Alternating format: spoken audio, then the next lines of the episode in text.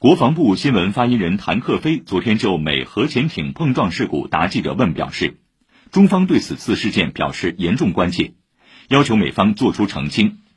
美国军方这次刻意拖延和隐瞒了事故详情。十月二号发生碰撞事故后时隔五天才发表一份语焉不详的简短声明。这种不负责任遮遮掩掩的做法缺乏透明度极易引发误解误判。